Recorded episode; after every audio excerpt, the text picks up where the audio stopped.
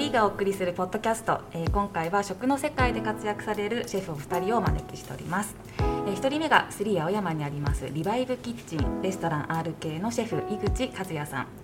2019年の11月からスリーのレストランでシェフとしてクリエイティブなお料理を提供していただいております。井口さんよろしくお願いいたします。よろしくお願いします。えもう一方、え表参道にありますパティスリーアングランのシェフパティシエ昆布智成さん。え一つ一つにストーリーや思いのこもったお菓子を作られていて、えそのあたりの話もお聞きしたいと思います、え昆布さんよろしくお願いいたします。よろしくお願いします。私3の斉藤が、えお二人にいろいろとお聞きしていきたいと思います。えっと、まずお二人についてお聞きしたいので、えっと、自己紹介からお願いできますか？はい。リバイブキッチン3青山でシェフをしている井口ですえっとまあ、もともとは、えっと、フレンチの世界というか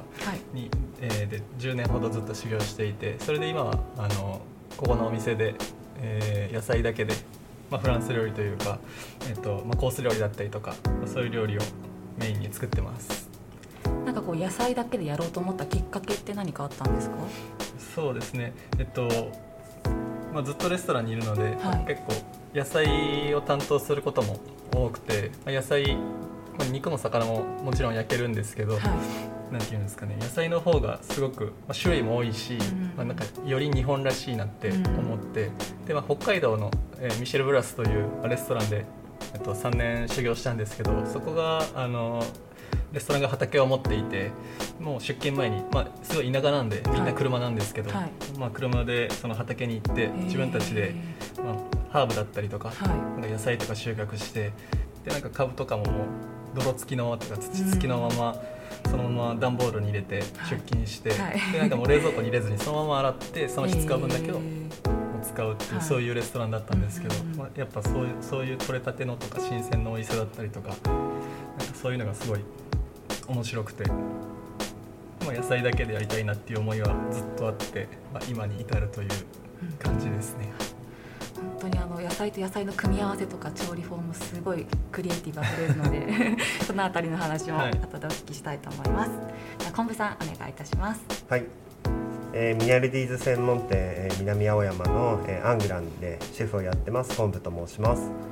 えっと、ミネラルディーズ専門店でちょっと,、えっと聞き慣れない言葉かもしれないんですけど、はい、あのフランス料理とかを食べた後に、えっとこうコースで食べた時に最初からこうずっとお料理が出てきて最後デザート食べてで最後にこう小さい一口のお菓子とかが出てくるんですけどそれをえっと総称してミニアルディーズと言います。はい、でえっとお店の方ではアングランではそのミニアルディーズの、えっと、一口のサイズを、えっと、もう少し一つまみぐらいに大きくしてだいたい約4センチぐらいのお菓子ですね。に仕上げてそこにいろんなこう思いだとか、えっと、食感だとか自分のこうこうしたいっていうのを、えっと、いろいろ詰め込んで、えー、お菓子を作ってます。小さいお菓子の専門店ですね。なんかこう小さいお菓子にこだわった理由とかってあったんですか？えっと普通のお菓子屋さんに行った時にこういろんなケーキがわっと並んでいてもやっぱりこうあれも食べてみたいこれも食べてみたいと思っても、はい、でもやっぱり1つぐらいしか食べれないんですけどうちのサイズ感であると大体その2つ3つ食べれてしまうサイズ感なのでこうちょっとそういう欲望を叶えられるというか、あれもこれもっていうのがこうすごくそこから選ぶ楽しみが派生して。えーと、面白いんじゃないかっていうところで、えーと、ミニアルディーズっていうところに着目してやりましたね。先日お店を伺えた時私も3つ選んでしまいました。ありがとうございます。すごいサイズ感は可愛いんですけどあの見た目もすごい綺麗ですし開けてからの感動とかもすごいたくさんあったので、そのあたりの話もお聞きしていきたいと思います。はい、コンさんがお菓子をなんかこう始めるきっかけって何かあったんですか？えっともともと、えー、生まれが福井の和菓子屋でしてでまあもう本当に240年ぐらい江戸時代から続いている和菓子屋の長男として生まれて近所の友達の親とか学校の先生とかに将来はお家継ぐんでしょっていうのをずっと言われてきて育っていて、はい、まあ、継ぐのが嫌だったんですね。もう子供ながらに、はい、えっと将来やることが決まっているっていう、やることが決まっているっていうのがあってなんかすごい小学生とかこう学年ごとに終わるたんびに将来の夢書かされることが多かったんで、多かったと思うんですけど、もうあそこにみんなが期待する和菓子屋さんって書くのが本当に嫌で もうそれが嫌で鳥になりたいとか 考古学者になりたいとかなんかわけのわかんない夢ばっか書いてたんですけど、毎年変わる。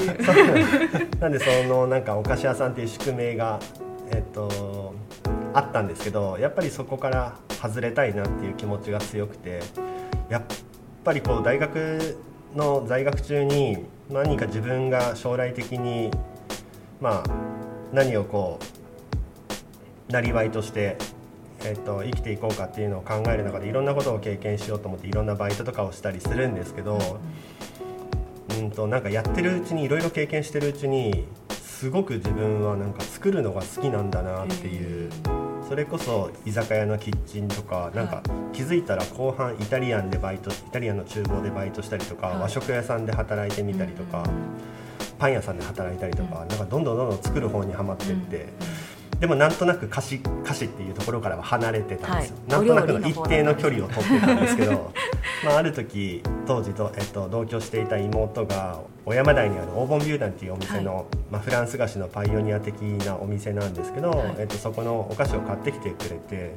僕普段それだけ公言してる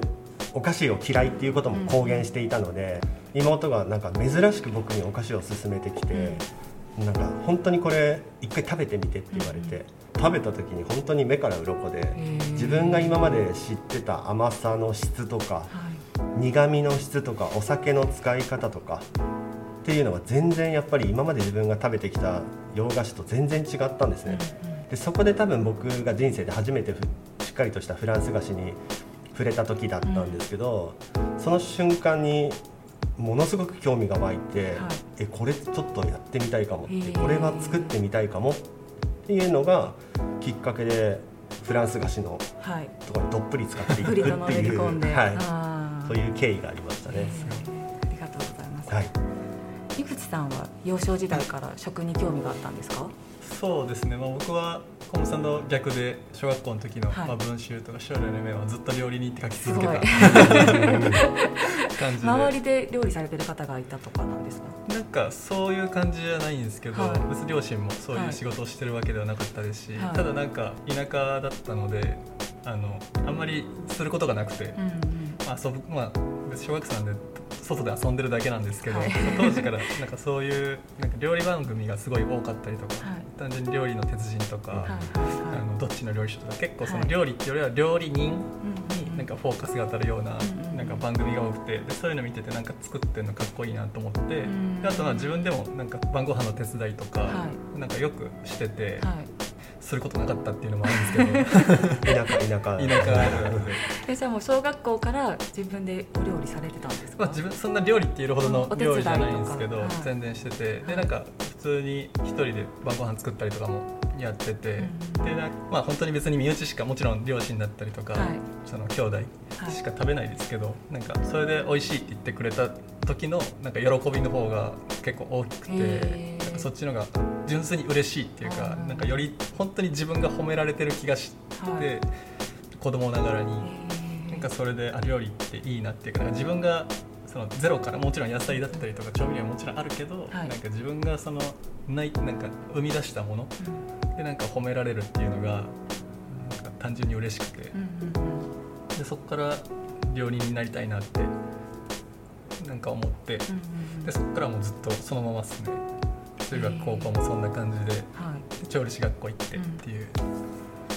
結構入ったきっかけはお二人とも真逆というか 全然違うところからのスタートですよね。